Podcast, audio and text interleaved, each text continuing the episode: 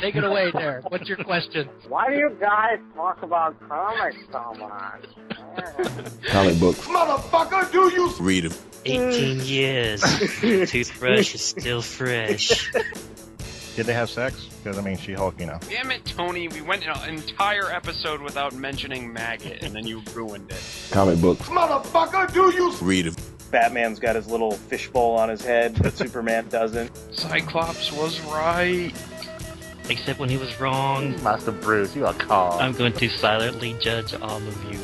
Shut up, Beast. Shut up. Like I've read it so many times, you know, it pretty much just crumbled in my hands. Come on, old chum. Comic books. Motherfucker, do you Read them. See, I didn't hate Hellcat until you made me read this miniseries. It was just a joke, but you made it real, Justin. No. You made it real. I, I prefer my Dazzler singing like Creedence Clearwater Revival songs at Australian bars. Titty discs and But that's what to be known as from now on. Like, I'm going to go into the Marvel Wikipedia and edit that. Whatever it is. Doesn't get better than that. Comic books. Motherfucker, do you Read them.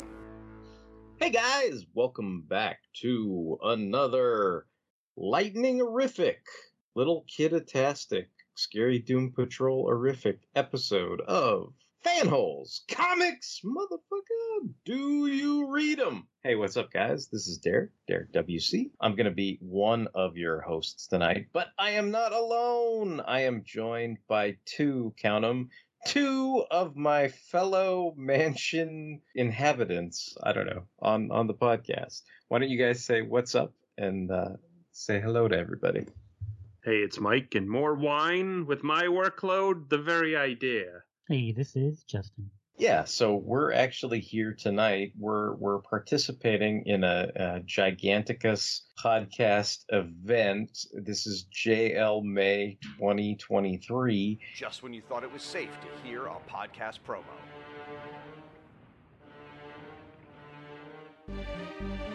JL May do do do do do do brave and bold do do do do do do comic books do do do do do do JL May JL May do do do do do do Brave and the Bold do do do do do do Comic books do do do do do do JL May JL May do do do do do Brave and the Bold do do do do do Comic books do do do do do do JL May JL May do do do do Brave and the Bold do do do do do Comic books do do do do do do JL May The annual podcast crossover event celebrating the Justice League is back. And we're covering the 2007 Brave and the Bold series that started with Mark Waid and George freaking Perez and ended with J. Michael Straczynski. Throughout the month of May, participating podcasts will release special episodes on issues in the run. It all kicks off in the Overlooked Dark Knight podcast. Follow the event on social media using the hashtag JLMay2023. Coming this May. JL May do do do do do do Brave and the Bold do do do do do do Comic books do do do do do do Mephisto Hey! That it? Is that what you want? Things I do for this show. And what the entire podcast community decided to do for JL May 2023 was to discuss the 2007 Brave and the Bold series. So, like a bunch of participating podcasts are out there, and they're each tackling like maybe an issue or a few issues of this Brave and the Bold series. Uh, just to give a quick overview, because we're covering issue number eight, featuring the Wally West Flash and the Doom Patrol. But in addition to issue number eight being covered out there on the interwebs, there's a ton of other podcasters, and it was a 35 issue series that was published by DC Comics. And I just thought like maybe I'd give some reference for like what what was going on at the time because while this is a done in one and it's also sort of part of a 12 part story type thing like at the same time like maybe there's there's stuff that even if you're listening to these podcasts one by one, you might not know everything, like the periphery stuff that was going on at the time. And even me, like I'm I'm sitting here kind of rereading things and taking notes for stuff. But then, you know, when when you're when you're in the shit, you don't concern yourself with that because you're reading all the comics at the same time. So you kind of know what's out there on the stands and you're you're cognizant of everything. But when you come back and revisit these things, like you sort of forget, like, where was this at the time? Like what was I reading? Like what was on the stands? Like all this kind of stuff. And I think I think it would be relevant, at least for the characters that we're discussing, just to kind of briefly go over for reference, like what what was going on with the characters we're talking about, and then maybe uh, I was hoping maybe to give some context to to Mike and Justin. I, I would go through and and tell them like some things that I thought maybe they'd be into or that they were reading at the time, so they can make a connection and go, oh yeah, that this came out when that came out, like you know that that whole kind of thing. So basically, this is what I've got for this Brave and the Bold 2007 series. So Wally West had a book and it was still ongoing at this time. The same week that Brave and the Bold issue number eight came out, Flash 234 was on the stands. And of course, it, it, featured Iris and Jay, his kids, and the whole nine yards. Like that was a current thing going on in Wally West's Flash title. That title would end almost a little over a year later at issue 247. The things that were going on in the DC universe, it, it, hadn't quite. I know we had this discussion the last time, and I put in a bunch of you know electronic lady voices to explain shit because because we couldn't remember all the details. But this is this is basically before Final Crisis. This is before the Flash rebirth. So like during when this Brave and the Bold series came out, like the the weekly series countdown was about halfway done. But Final Crisis doesn't happen until the following year in 2008 and Flash Rebirth doesn't happen until 2009. As far as the Doom Patrol goes, the Doom Patrol were kind of in limbo. They were kind of on hiatus. The the the John Byrne reboot ended in early 2006 and technically, there wasn't a new Doom Patrol book until 2009 by Keith Giffen. But in between those, Infinite Crisis in 2007 kept Larry Trainor and Rita Farr alive from the Byrne reboot, but also kind of simultaneously restoring all the previous continuities that Byrne had ignored in his reboot. And the same week that Brave and the Bold issue number eight the issue that we're going to cover tonight, was out on the stands. 52 Aftermath, The Four Horsemen, issue number one, was out on the stands.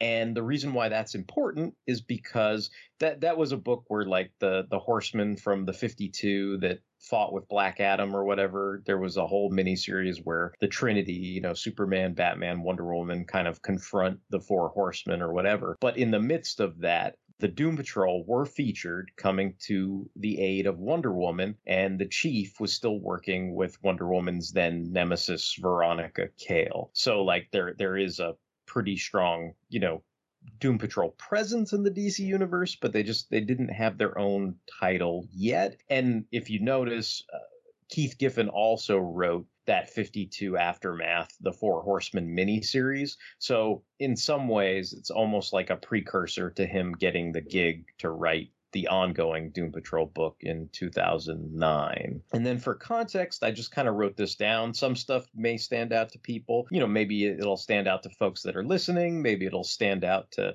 you know justin and mike. But i just kind of wrote down some big events and things that were going on at the time to kind of maybe trigger some oh that's when this was going on. So, All Star Superman was currently being released at this time. And over in the Batman titles, the resurrection of Ra's al Ghul was running through all the Bat titles of the day. Kurt Busiek was writing Action Comics and Superman at the time. Judd Winick was concluding, he was close to wrapping up his 12 issue miniseries, The Trials of Shazam, or Maxi series, whatever you want to call it, over at Marvel at the Distinguished Competition or vice versa. Like Messiah Complex was what was running in the X titles of the day, hmm. and World War Hulk was the big giant hmm. Marvel event at the time. Avengers Initiative for Mike was on issue seven. That was released the same week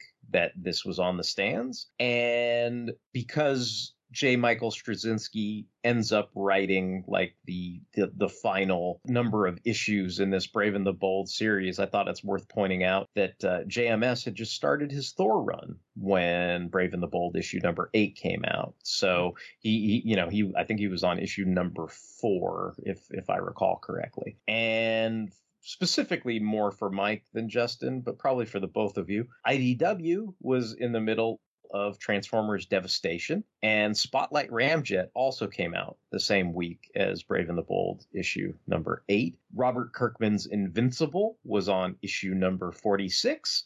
And this is a specific shout out to Justin. Jason versus Freddy versus Ash was on issue number two when this came out. Yeah. So, yeah. So, uh, and then I, I guess, you know, because I, I was telling the guys, I kind of wanted to just do a take on this Brave and the Bold run in general before we get into the the specific issue proper, you know, kind of the fanholes take on it and everything. So I I mean we were kind of talking about this right before we got into it, but I, I kind of want everybody to hear this. Like so I I for the most part was reading this book.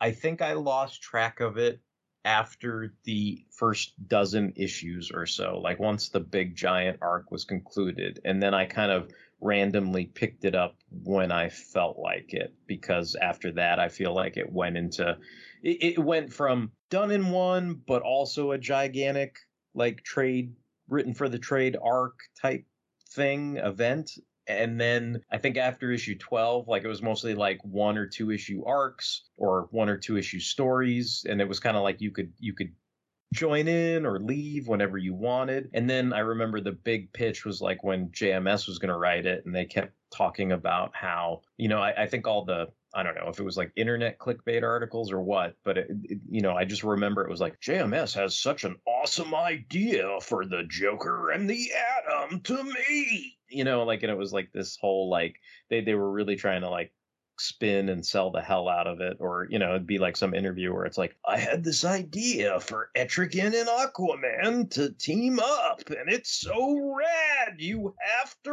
read it, you know, and so Wait, wait, wait. I- Did the Joker and the Atom actually team up? Did that happen or no?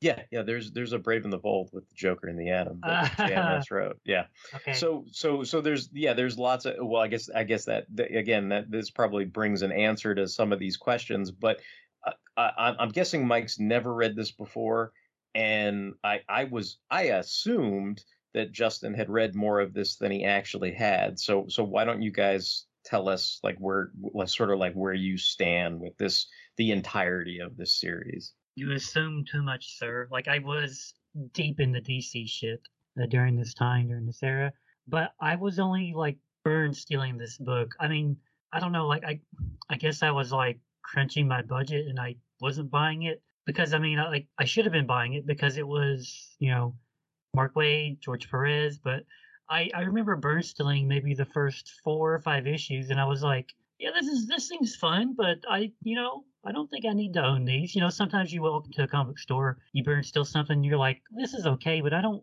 feel the need to like own it. Like I'm just content, you know, stealing. there it. is there is that aspect of this that like it doesn't matter if you, you it, like it's not part of the latest and greatest like event thing right? Like it's it's it's just kind of its own thing and it happens to be concurrent with whatever the current shape or form of the DC universe is but like it, you know on, on a whole right? Like you you could easily take it or leave it, right? And if you take it and you enjoy it, then then it's great, right? It's good for you. But like you could easily kind of go, ah, well, this, you know, whatever happens at the end of this is not going to have any consequence for like the new 52 aftermath the horseman or you know like what whatever whatever you know tie-in that leads into an event that leads into a tie-in that leads into you know some you know seven brand new series or you know like you're not like this isn't going to do any of that stuff it seems like right I I will add one thing though, like my reading of the Flash has always been haphazard. Like I would get random issues of like the Mark Waid run, and I would have like big gaping holes in my reading, and you know I would fill in the gap by you know whatever Wizard was telling me or whatever was I was picking up on message boards during this time. Like I remember there was kind of a deal going on about you know Wally and Linda's kids, like they got powers. It's a kind of a problem, and I just never found the resolution to that or like the the piece of the puzzle for that story and i just kind of assumed that was concluded or furthered in like an annual or something i never read but i didn't know that story like wove through this book. Like if i had known it went into like this issue like i probably would have actually bought this but i think Mm, like i said like i don't think i don't even remember like looking at this cover or picking it up at anything I mean, I think I think for me the strongest thing was what you were saying, fan favorite writer and artist team. Do you know what I mean? Like to me, it wasn't so much about what the content was. It was just kind of like, oh yeah, you know, I'll, I'll read something Mark Waid writes and and and Perez on the the art. Like that that sounds great. You know, like that sounds really cool. And I mean, I was a fan of the original Brave and the Bold series too. So so if if I guess the the one aspect of this that maybe I'm missing, right, is that there is that semi retro feel, right? They're they're trying to do you know maybe a faithful update of the original Batman Brave and the Bold concept, you know, like like they're they're to me it was like they were trying to serve like all masters in this, which I think exhausted them, right? Because they were they were trying to do this faithful thing. Oh, we got to have Batman in it because you know it's a Brave and the Bold series, but we also got to do done in one stories while at the same time team up two different heroes, but we're also going to do a long form narrative because we're going to collect it into a trade paperback and you know it's the 2000s like everything's written for the trade like we got to write for the trade you know? And it's like that that, that seemed to be kind of like the mandates and and I, I do feel like especially towards the end of this there was a sense of exhaustion where you know eventually i think the last couple issues mark waid wrote were just you know done in ones that had nothing to do with the giant arc there were a bunch of fill-in writers like dan jurgens marv wolfman and some others i'm forgetting. And then i think right around issue 27 jms comes on the book right until issue 35 right? And and and those were the what i was describing before like these these kind of hype machine type issues where they're like oh my god you won't you know the clickbait shit where it's you won't believe the team up idea that jms came up with you know like that that Um, kind of thing you know? I, I know when it comes to his comic book writing, like you and I are not the biggest Jameis fans, but like, what was your opinion on his run?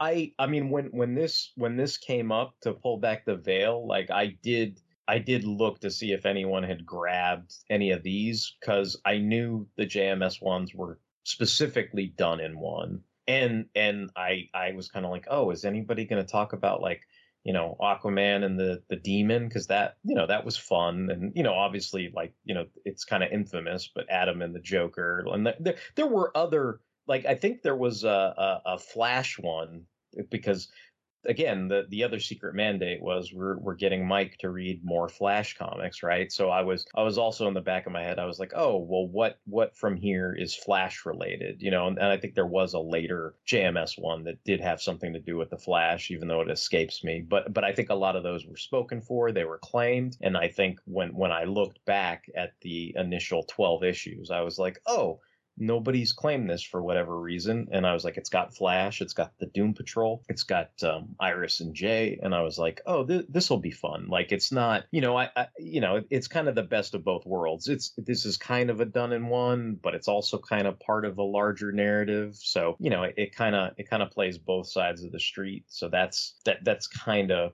you know what what I was going for or whatever. But we we we haven't heard much from Mike, so so I I, just want to confirm like this is not anything you'd ever read before. No, when you were describing like what was like uh, listing what was coming out at the time, I was kind of like I think for DC stuff, like I was reading All Star Superman, and I was I'm trying to read like Final Crisis, like Hmm. like itself, which and we're not having much luck comprehending it. So like uh, yeah, like, I, I was strictly Marvel at this point, and like you know I would uh, uh, you know writers that I liked, like I liked Grant Morrison, so I would try and pick up some of his stuff, and like you know obviously everyone loves All Star Superman, and that was pretty easy to follow, so I was reading that. But yeah, like nothing else, like nothing like well, well when I read this issue like today, I was kind of like like nothing confused me. Like I understood like you know who everyone was and what they were doing and everything. But I think that's more because like it's been a while since you know like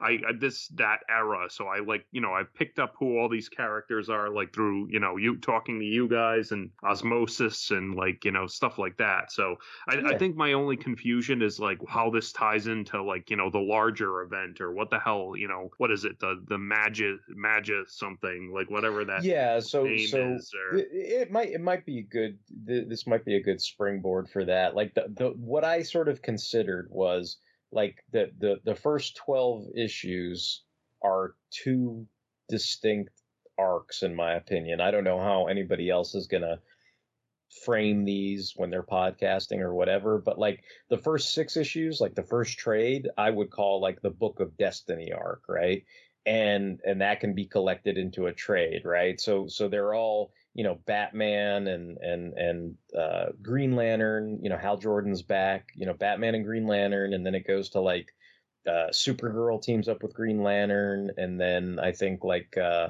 it's like batman and um Blue Beetle, I think, team up in in the following issue. So they're you know they're they're doing the baton relay race. Like everybody's running the race and passing the baton and switching partners. So it, it but it's still flowing in this this kind of you know thing where by the sixth issue, like all the characters are going to come back. And I think it was like Supergirl. You know, I don't know if she really teams up with Lobo, but Supergirl has adventures where she has to sort of, you know, reluctantly, you know, encounter Lobo or whatever, right? So there's there's there's fun stuff that is happening there, right? And so by the end of it, the challengers of the unknown are entrusted with the book of destiny right and so that's how it still continues like like technically i feel like that arcs you know has a finale it's got all the heroes teaming up at the end of the sixth issue but they were still trying to continue the the long form narrative because then the next six issues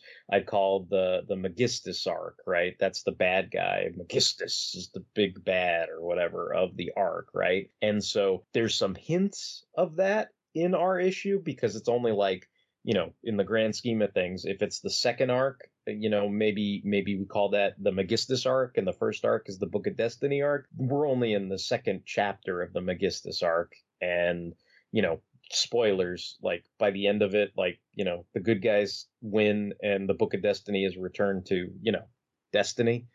Um so destiny gets his book back. Everything's fine. Like you know everything's hunky-dory but we're sort of in in the middle ground here. And there's you know kind of a done in one story that mainly deals with the doom patrol and flash and his kids and his wife.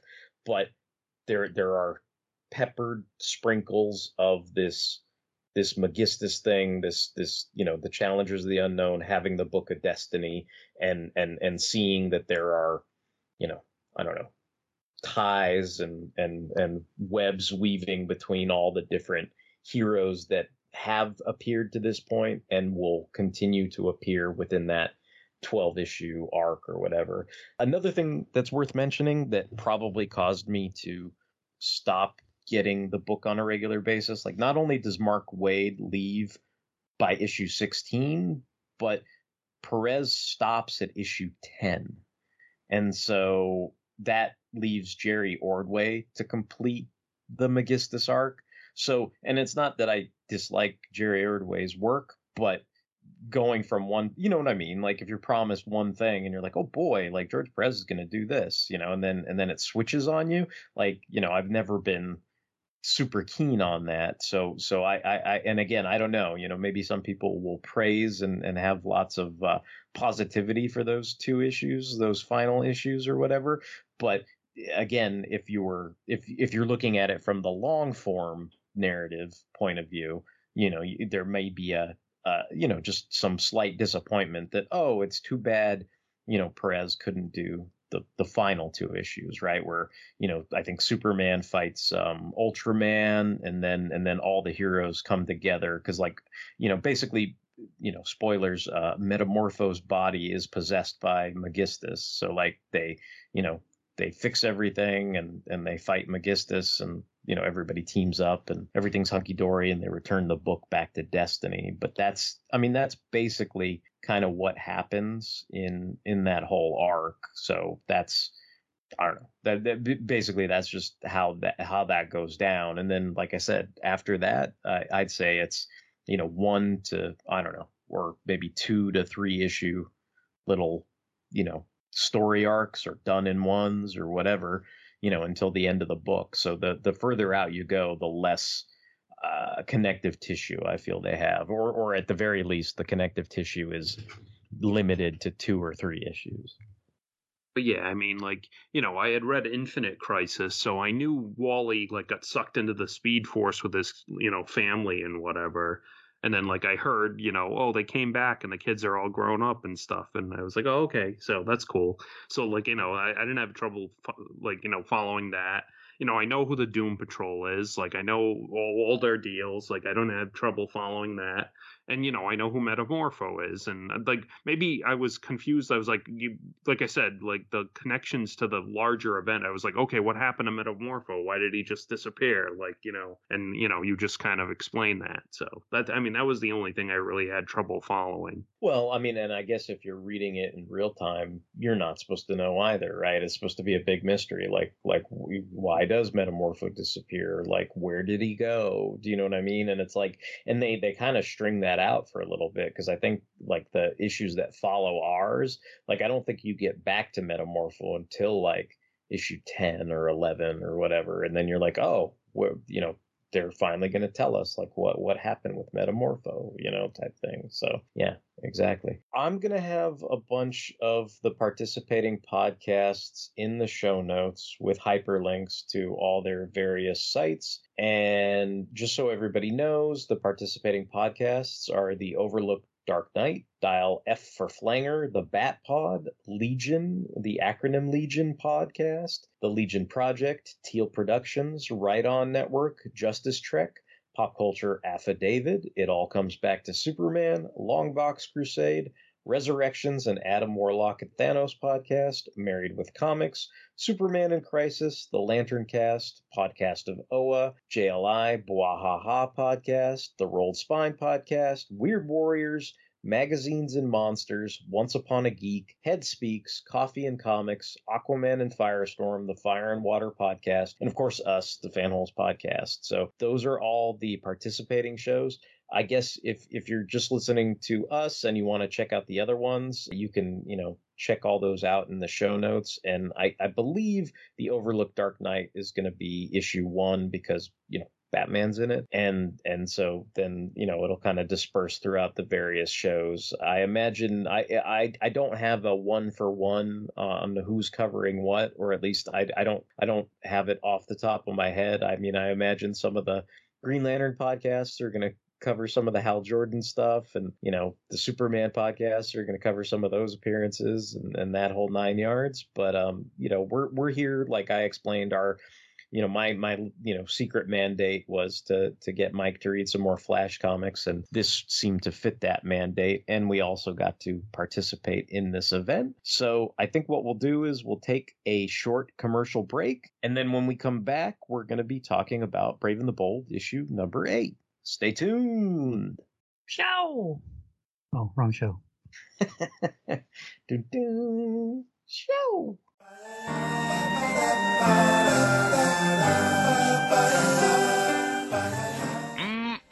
This be some spread. Gambit not gonna be playing solitaire tonight. Gambit, what are you doing over here? Talking to yourself in the third person. And what's all this food? Oh, Professor, Gambit have plans tonight. Once Cher shows up, Gambit gonna wine and dine her. Then we gonna listen to Fan Holes, the pop culture podcast made for the fans by the fans. Fan holes? I'll not have my school turned into a den of debauchery and science fiction trivia. No, Gambit. You'll just have to perform your obscene mating rituals elsewhere. Uh oh, sound like the professor getting a little cranky. Gambit think it time for you to go to bed. What? What are you? Ow! Unhand me at once! Unhand me, you swamp-fed ignoramus! Relax, mon ami. Gambit just gonna tuck you in real nice. Ah, X-Men, emergency help! Ah, curse you, fan holes! Hey, don't mess with the fan holes. Weekly content on iTunes, Stitcher Radio, and fanholespodcast.blogspot.com.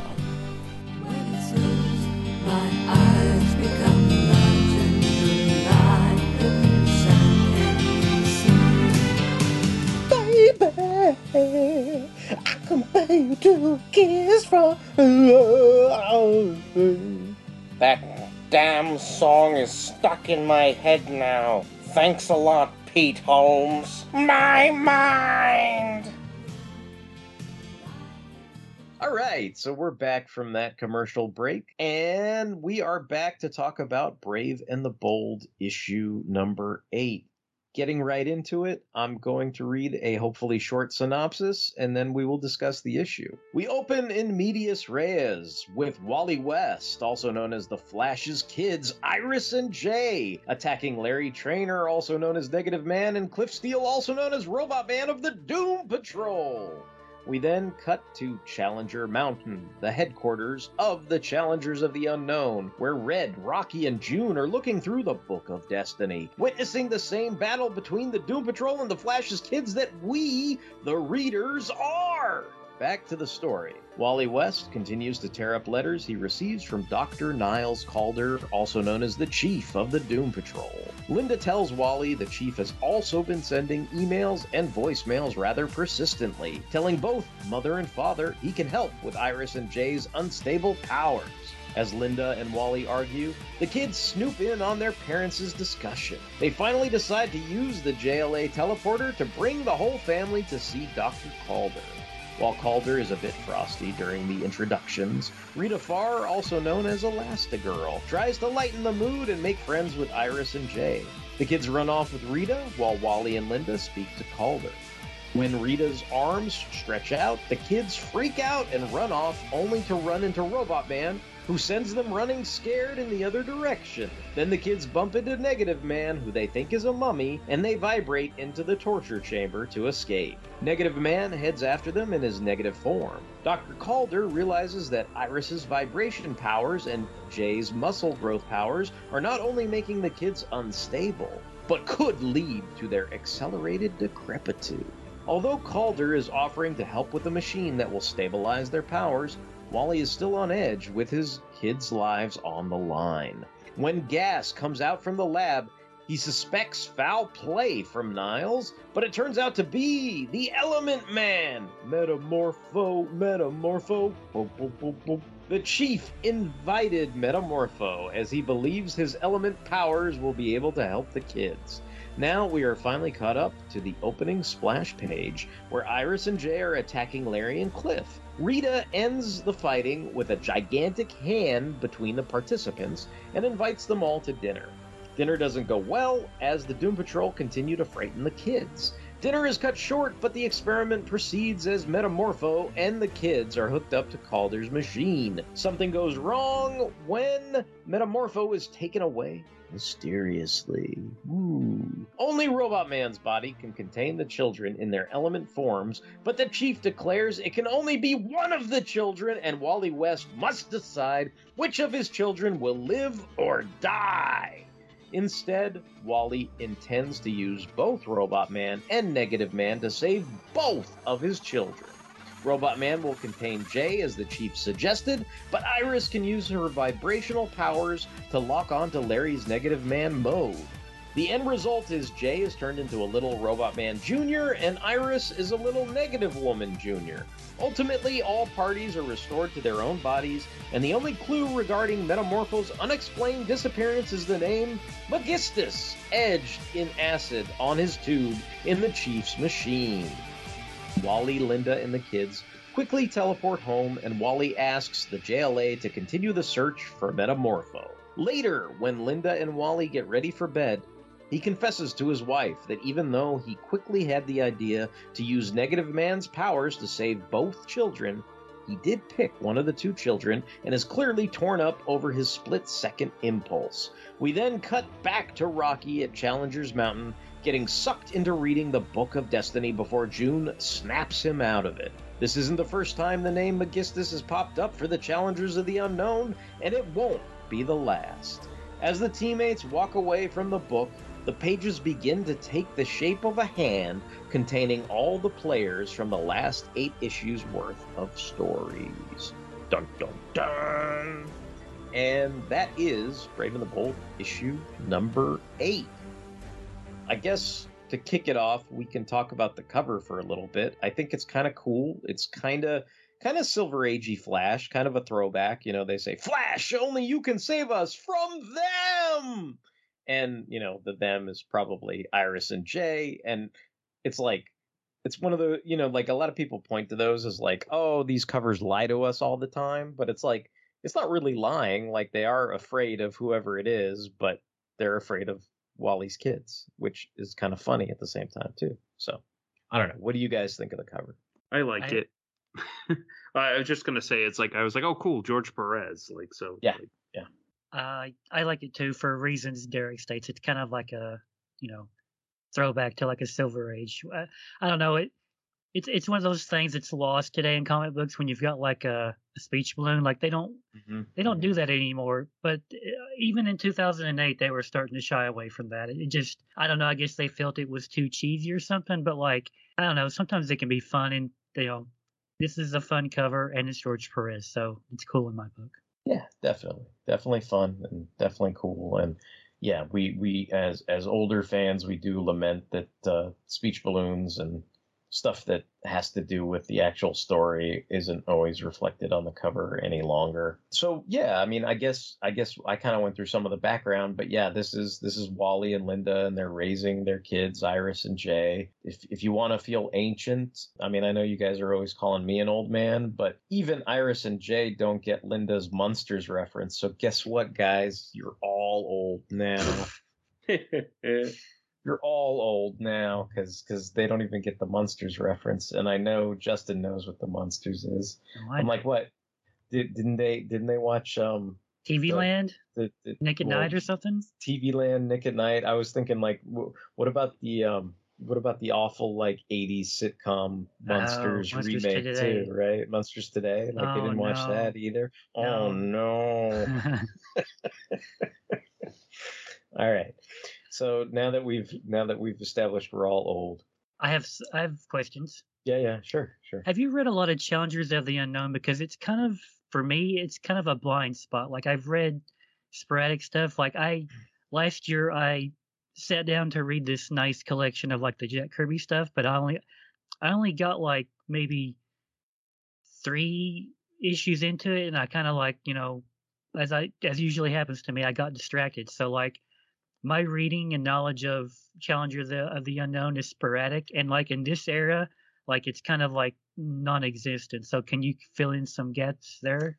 I'm trying to think if they had like I don't think you know I didn't do any research on this and I don't think they had an ongoing book or anything like that. I mean, I always thought of them as I mean they're, they're kind of like a DC version of the Fantastic Four, mm-hmm. really. I mean that's that's the concept, right? I mean they were they were a Kirby creation. For me, like, and and maybe it's basic bitch shit, but the stuff that stands out when you talk about challengers of the unknown for me, like outside of, you know, cameos in like some major major events like you know they they had a big role in the new frontier like they they stood out there there it's been a long time since I've read it, but and and who knows, maybe I'd look back on it now and poo poo it like I do all this stuff. But you know, uh Loeb and Tim Sale had their Challenge of the of the Yeah, Unknown I have read that. miniseries. Yeah, yeah, and I've I've read that, and it's been a long time since I've read it, but that was something I remember. I specifically went back and and checked out, you know, because of the whole hype about you know Long Halloween and all this other stuff that I'm not like super crazy about. But I did go back and read that, you know, Sale and Loeb Challengers of the Unknown uh, miniseries. I think it was like around it was either the year before or it was like right around the time it was like in the 80s when he was writing commando as a screenplay or something or around that same time i think. The other thing that stands out to me is when they did the like amalgam stuff because it was like they did amalgamate i think the challengers with uh with the ff and and all that stuff. So there was there was that i think it was like karl kesel and grummett did the the amalgam for that, if I recall correctly. And so, like, that was something else that sort of stood out to me. But I mean, then after that, it just seems like they, you know, like something like this, they get plucked in, and and you know, it's like I, I think mainly probably because they didn't have an ongoing book, nobody's using them. I mean, like, I guess you could point to those. um What was the um? It was like showcase, I think, right? Where like them and Swamp Thing team up like towards the tail end of it like there's that and and like you know it's like there there, there are these things where you know a lot of dc characters they they still were able to have like ongoing stories or make appearances but it, it wouldn't have necessarily been in a book with their name where it was featured like that whole kind of thing but i mean i mainly i just think of them as like adventurers you know like that's I mean, they're almost like a powerless fan. Like like if Reed and Johnny and Sue and Ben took the ship up and then landed and didn't get the cosmic powers, but then continued to go do crazy shit like that, like you know, like oh, let's steal an F fifteen and let's you know let's let's go adventure and and uh, you know go visit uh, the underwater kingdom of Atlantis and steal Namor's like horn that like you know controls all these monsters or whatever. You know what I mean? Like like I I I- just feel like that's kind of their their jam or whatever. Yeah, I, I know the challengers from the New Frontier, and that's about it. I think, like aside from you know, oh, and weren't they on the Brave and the Bold too? Yeah, like the cartoon. Yeah, Yeah, yeah. like I yeah. So I remember that. Like Time's running out for the Challengers of the Unknown. Ace Morgan, Daredevil test pilot. Professor Mark Haley, master scientist and scuba expert. Red Ryan, famed adventurer and mountain climber. Rocky Davis, world champion triathlete. Brains, brawn, skill, and guts.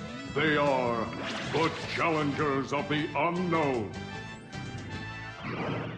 I don't know if that helped any, Justin, or if that answered any questions. I mean, like some of the some of the classic Kirby stuff, like I think I've probably perused some of it, but like you, I don't think I've read it like in its entirety, much less in any kind of chronological order. And then I guess I've I, I already mentioned this in the preamble, but you know, for reference, the big mystery, Megistus actually, you know, takes over Metamorpho's body and they have to like, you know, free him and, you know, the whole nine yards and stuff like that. I guess the biggest elephant in the room. I mean, it, it's funny because I feel like we had Mike read the Return of Barry Allen, which I feel like is the the pinnacle, the height of Wally West as the Flash, like, or at least a turning point of him moving in that direction. You know, becoming what I think. You know, maybe me and some of my friends that read the comics at the time, you know, he's the Speed Force guru you know he's he's he's you know the the, the Wally West and Morrison's JLA that like steals speed from people and gives speed to other heroes and you know just the the whole nine yards like like Wally being like the mm-hmm. best he's ever gonna be. But this feels like I mean I I don't know how you guys feel about this but I I kind of feel like Wally not choosing between his kids is the heroic thing but then they kind of walk it back and he says he did make a choice between them and I sort of felt like, oh, this is like heralding like all the awful things to come after Barry Allen comes back, I guess. When I when I saw the title of the story was Wally's Choice, I was like, oh, eh, that's funny. But then I was like, oh, like they were kind of being literal with that reference. Like, I remember that was kind of a, a f- frequent topic of heated discussion on some message boards. Like when Barry came back, there was a lot of talk that like he was going to be taking over the Flash and they were going to start pushing Wally to side. And I was like, no, that's not going to happen. Like you guys are crazy. And well, we know how it went. So, Yeah, yeah. but like I just I I just couldn't imagine that happening. I was like, no, like you know, Wally's a dude. You know, like this is you know, this is just a temporary thing. Like Barry will have like some heroic moment and he'll go away again. I'm not saying he'll die, but he'll like he'll do something and he'll go away. He'll go into the future. He'll go into the past or or something. And like, you know, we've had Wally since you know since Infinite Crisis. Like we're we're you know we're sticking with him. He's got a wife and kids, but that's not what happened. So. So what did you I mean, I don't know, how did you take that that you know, that last moment of him and Linda in bed and him sort of confessing to her? Like did that feel like Wally to you? Did did you have a problem with it? Did you think it was fine, like that it fit his character? Like I mean, I, I felt uneasy about the whole thing, but I'm I'm just curious what your your guys' take on that whole moment was. Like do you think that was a worthwhile inclusion? Do you think it it maybe blemished him as a character like what i don't know i'm just i'm, I'm not you know again i'm not trying to like you know uh, elicit the response that that i have or that i want i just i just want to know what your your take on it is I could have done without it. You know, like sometimes when you watch a movie and you're like, okay, well, this is the end. Like they've wrapped everything up. Then it keeps going for Mhm. another five minutes, and you're like, I, you know, I could have, I could have did without that last five minutes. Like I didn't. I don't know. I don't think it like sullies Wally's character or anything, but I could have did without it. It's like, okay, he had like seconds to react. So he made a choice within seconds, and then he like immediately came up with his solution, like a, a split second later. So like, I don't. I mean, I don't think he should feel bad because he still Mhm. saved the day, but in his mind, he still like made a choice, and he feels like he feels guilty because he chose one over the other. yeah yeah And I'm like, what I'm glad though is like, I'm glad it didn't go an extra minute, and I'm glad they didn't tell us which one because I think that would have been like, you know, Mhm. too much, like too far. okay yeah, I was Well, going to ask, did they ever go back to that? Did they ever reveal which of his kids he chose? Or not that i know of I I think that's like uh, that's like in maybe like in now like I'm an only child and I don't have kids myself, but maybe that's like an ugly truth that no one wants to confront. Like when Mhm. you know you have multiple children and like maybe like you know maybe deep down like you know a parent maybe you know i'm sure most parents love their kids equally but deep down they're like well you know maybe i like this one kid you know a little more than the other like you know but you know maybe that's an ugly truth that people don't want to confront and they don't want to see like their heroes confront it either Mhm. so Uh, yeah, like um, Derek, you remember Zathras from Babylon Five? yeah yeah, yeah. Like, like I don't know. In terms of me and my brother, I always felt like they were like they looked at me and they were like, "Not that one, not that one."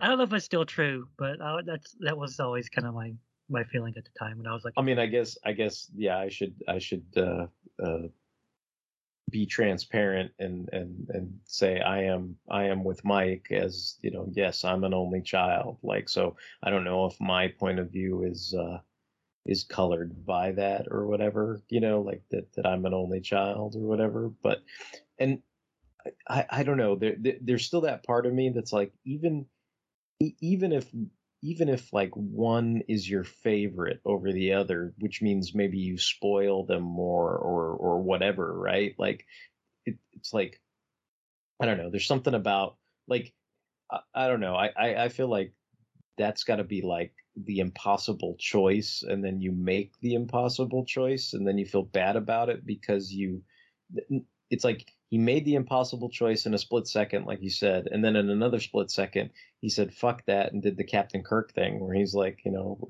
i'm not going to face death like we're you know death doesn't win today you know or or or or maybe what everybody loves about doctor who you know nobody dies today you know whatever you know and and he he you know the difference is you know at least with with this situation he pulls it off right? So then as long as you pull it off i'm okay with you making that declaration that I, I just I can't stand it when people say stuff like that and then they fucking trip up over their shoelaces and it's like whoops I guess people do die today. Sorry. You know like that that's the part of it that I'm like okay well that then then you don't look as cool you know making the declarative statement or whatever. And I I guess I could see what what Mike's saying like that that that, that there's these ugly truths that people don't want to don't want to face about you know preference or something like that you know like like that that somehow you you do have favorites you know or whatever like or or if somebody forced you to choose you would make a choice or whatever the the scenario is and that kind of thing but i don't know. I just i i just figured for you know it, it's one of those things where it, i don't know it it it also seems kind of like out of place for the this this is kind of like a retro book in a way, but brought into the modern era. But like you know, kind of what we were talking about before. Like for the most part, even as uh, I don't know, even even as as uh, shady as as Calder can get, right? Like it's still kind of like in this, at least it's a it's a fun story. Do you know what I mean? Like like it's it's it's it's just kind of like, oh look, you know, they they they you know, I mean, think of it. She refers to them as the Munsters, not like uh you know the Manson family or Texas Chainsaw Massacre. You know what I mean? Like there, there's there's a line, right? It's like monsters are fun. It's like they're spooky, but they're fun. And so they went to a spooky house. They met some spooky people. They they they they had some stakes. Some people they they could have died, but they didn't, and everything's fine. And now everybody's going on about their business, except for Metamorpho, who you know Wally's still doing the hero thing. He's like, I'm gonna have the JLA look for the guy because you know we don't know what happened to him, right? So and then it's part of this ongoing longer narrative. But all of that is fun but then i feel like that one moment like even even if even if you're saying like okay it's an ugly truth and we want to we want to inject a little bit of realism into this and whatever okay fine but it's like i i guess just on the fact that it's ugly is like oh wait there's some some there's this ugly moment in my in my fun like wh- why?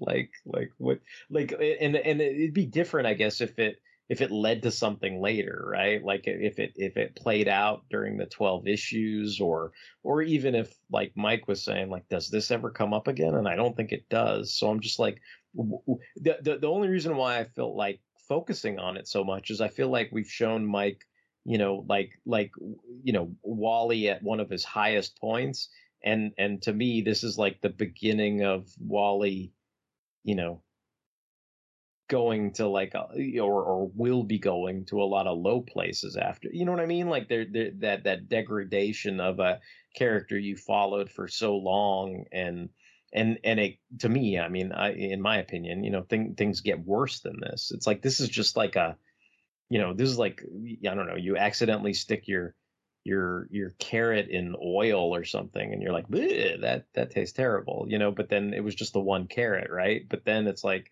you know as they continue going on it's like i don't know it's like you dunked your whole refrigerator in the you know freaking oil or what you know like whatever it is right? Then it's just it just ruined everything you know? So i don't know. I mean i, I you know I, I think as far as you know this ongoing story arc like you know for the most part it was fun and and i liked it a lot i liked that you got to encounter the the doom patrol i mean i i, I haven't i mean I, I i talked about you know one of my spinner rat comics with tony about the doom patrol like i read the Doom Patrol 17 that was like an invasion tie-in, and that was like one of my early Doom Patrols. I know we've talked about the Morrison run on this show. So I mean, we we have on occasion talked about the Doom Patrol. I mean, I I like the Doom Patrol a lot. I mean, I I still watch the TV show.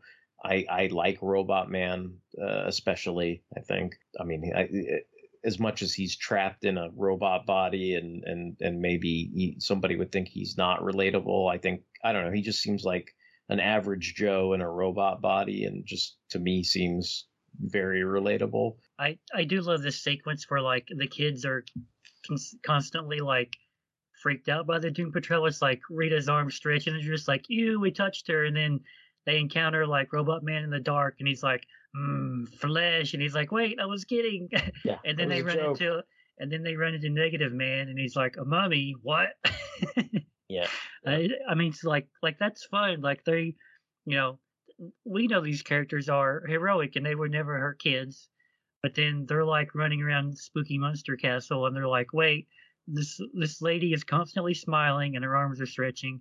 This robot guy wants our brains. He wants to eat us, and now there's like a glowing mummy. Like we gotta get out of here.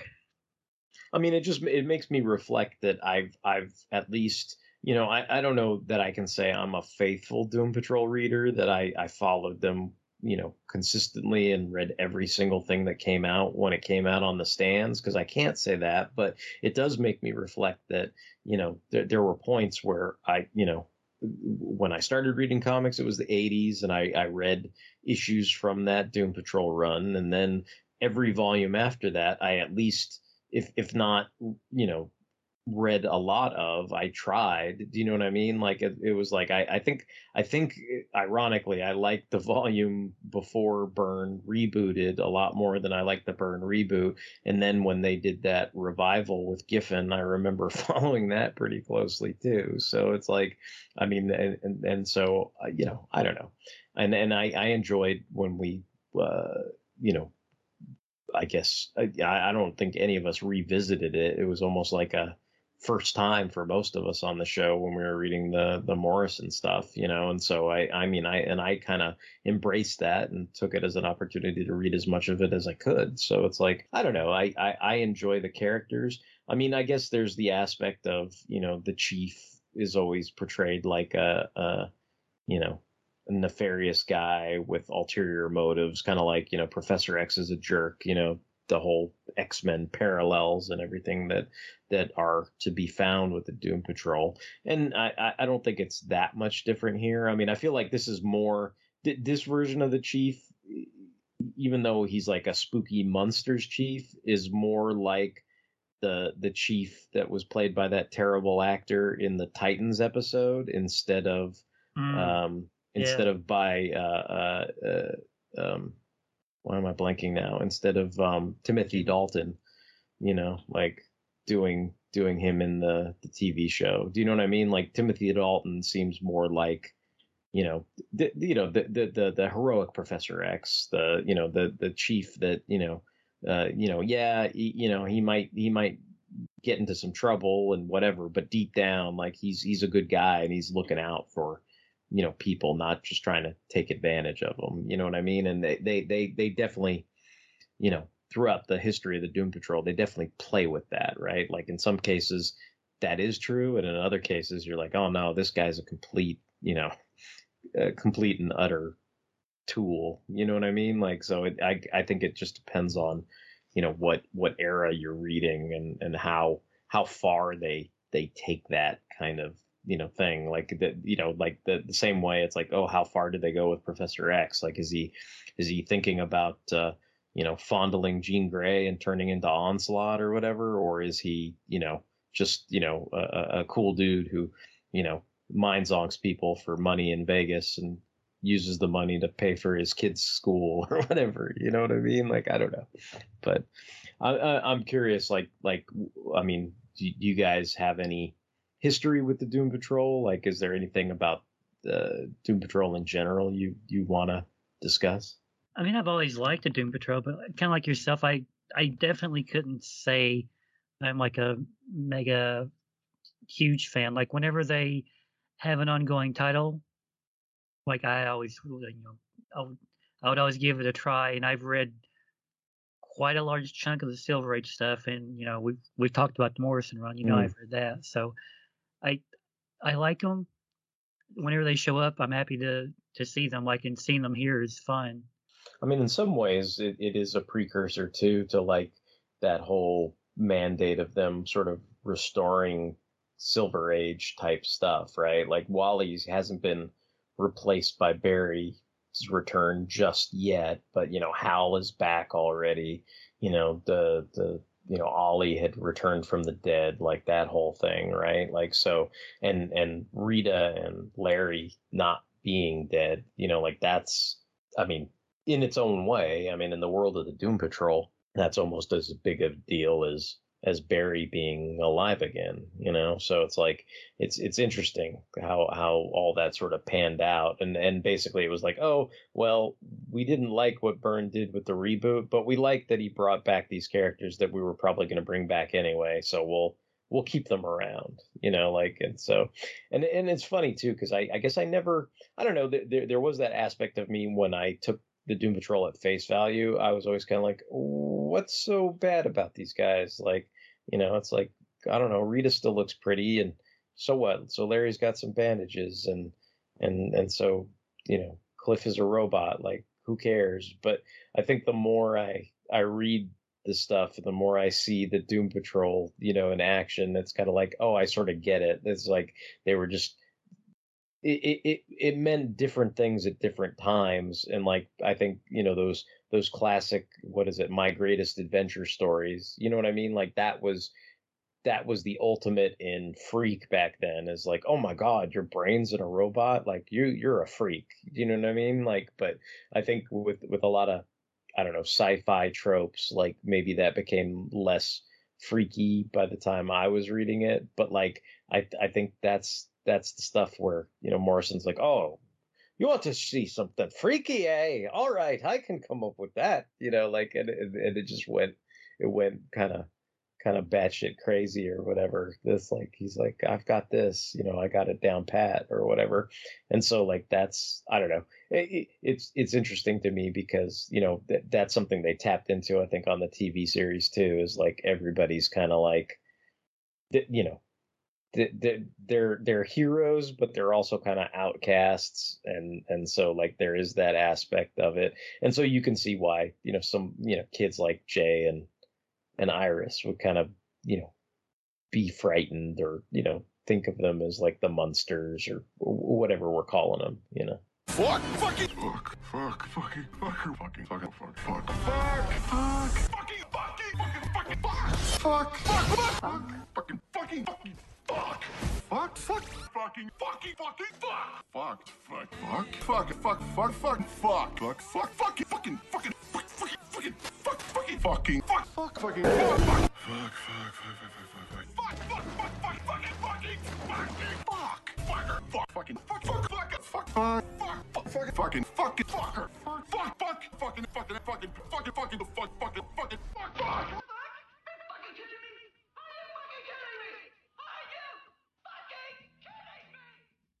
right. Well, I guess if if nobody has anything else, we're gonna call it a night. And again, uh, check out all the participating podcasts for JL May 2023. Again, they'll all be down there in the show notes for you if you want to check out all the other participating podcasts. And we, of course, we can be found over on the fanholespodcast.blogspot.com. You can direct download all the episodes there. And we've got, in addition to comics, motherfucker, do you read them? We've got all kinds of shows. We've got the proper Fanholes podcast and all of our spin off shows. So you can also direct download those as well. And if you have any comments, any questions, any angry emails, you can send them to fanholespodcast at gmail.com. And we can be streamed. We're over on Apple Podcasts, Google Play, Stitcher Radio, Spotify, and Amazon Music. And we can be found on social media. We're on Tumblr, Twitter, Instagram, Facebook, and we appreciate all the likes, hearts, shares, and retweets that we receive. So until the next time, this is Derek, Derek WC, signing off. This is Mike, and if you want to tell us which of your kids are your favorite, like we won't tell anyone. And this is just Do. Rex Mason was his real name. Metamorpho, metamorpho, a soldier of fortune didn't care about fame. Metamorpho, metamorpho, until fate took a hand in the game. What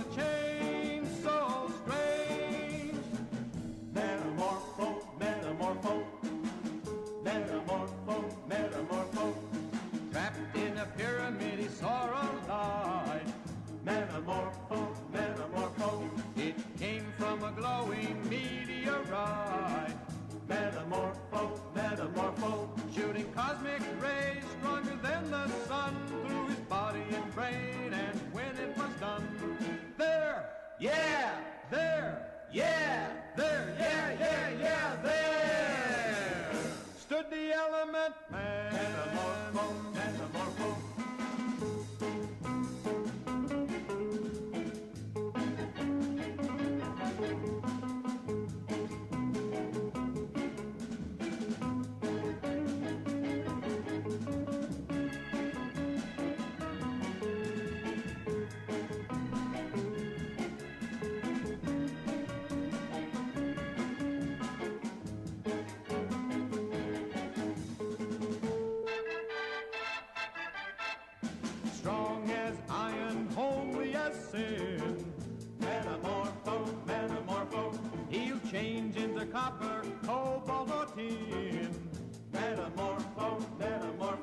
rearrange his molecules just like that. Become anything he'd like at the drop of a hat.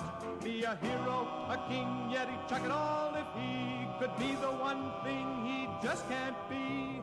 Plain Rex Mason, I know cause you see. I am the element man.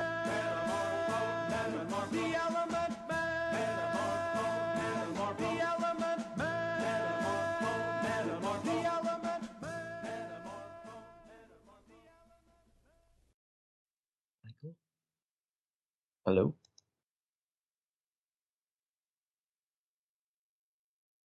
Hi, this is Michael signing off. I'm a duty head. Mike? Hello? Am I here? Hello? Yeah. Yes, you're here. Am I? I don't know. My mic cut out again. Oh, okay. I was gonna say. uh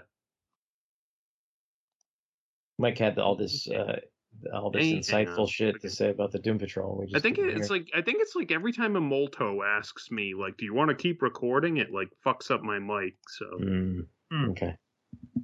uh, whatever.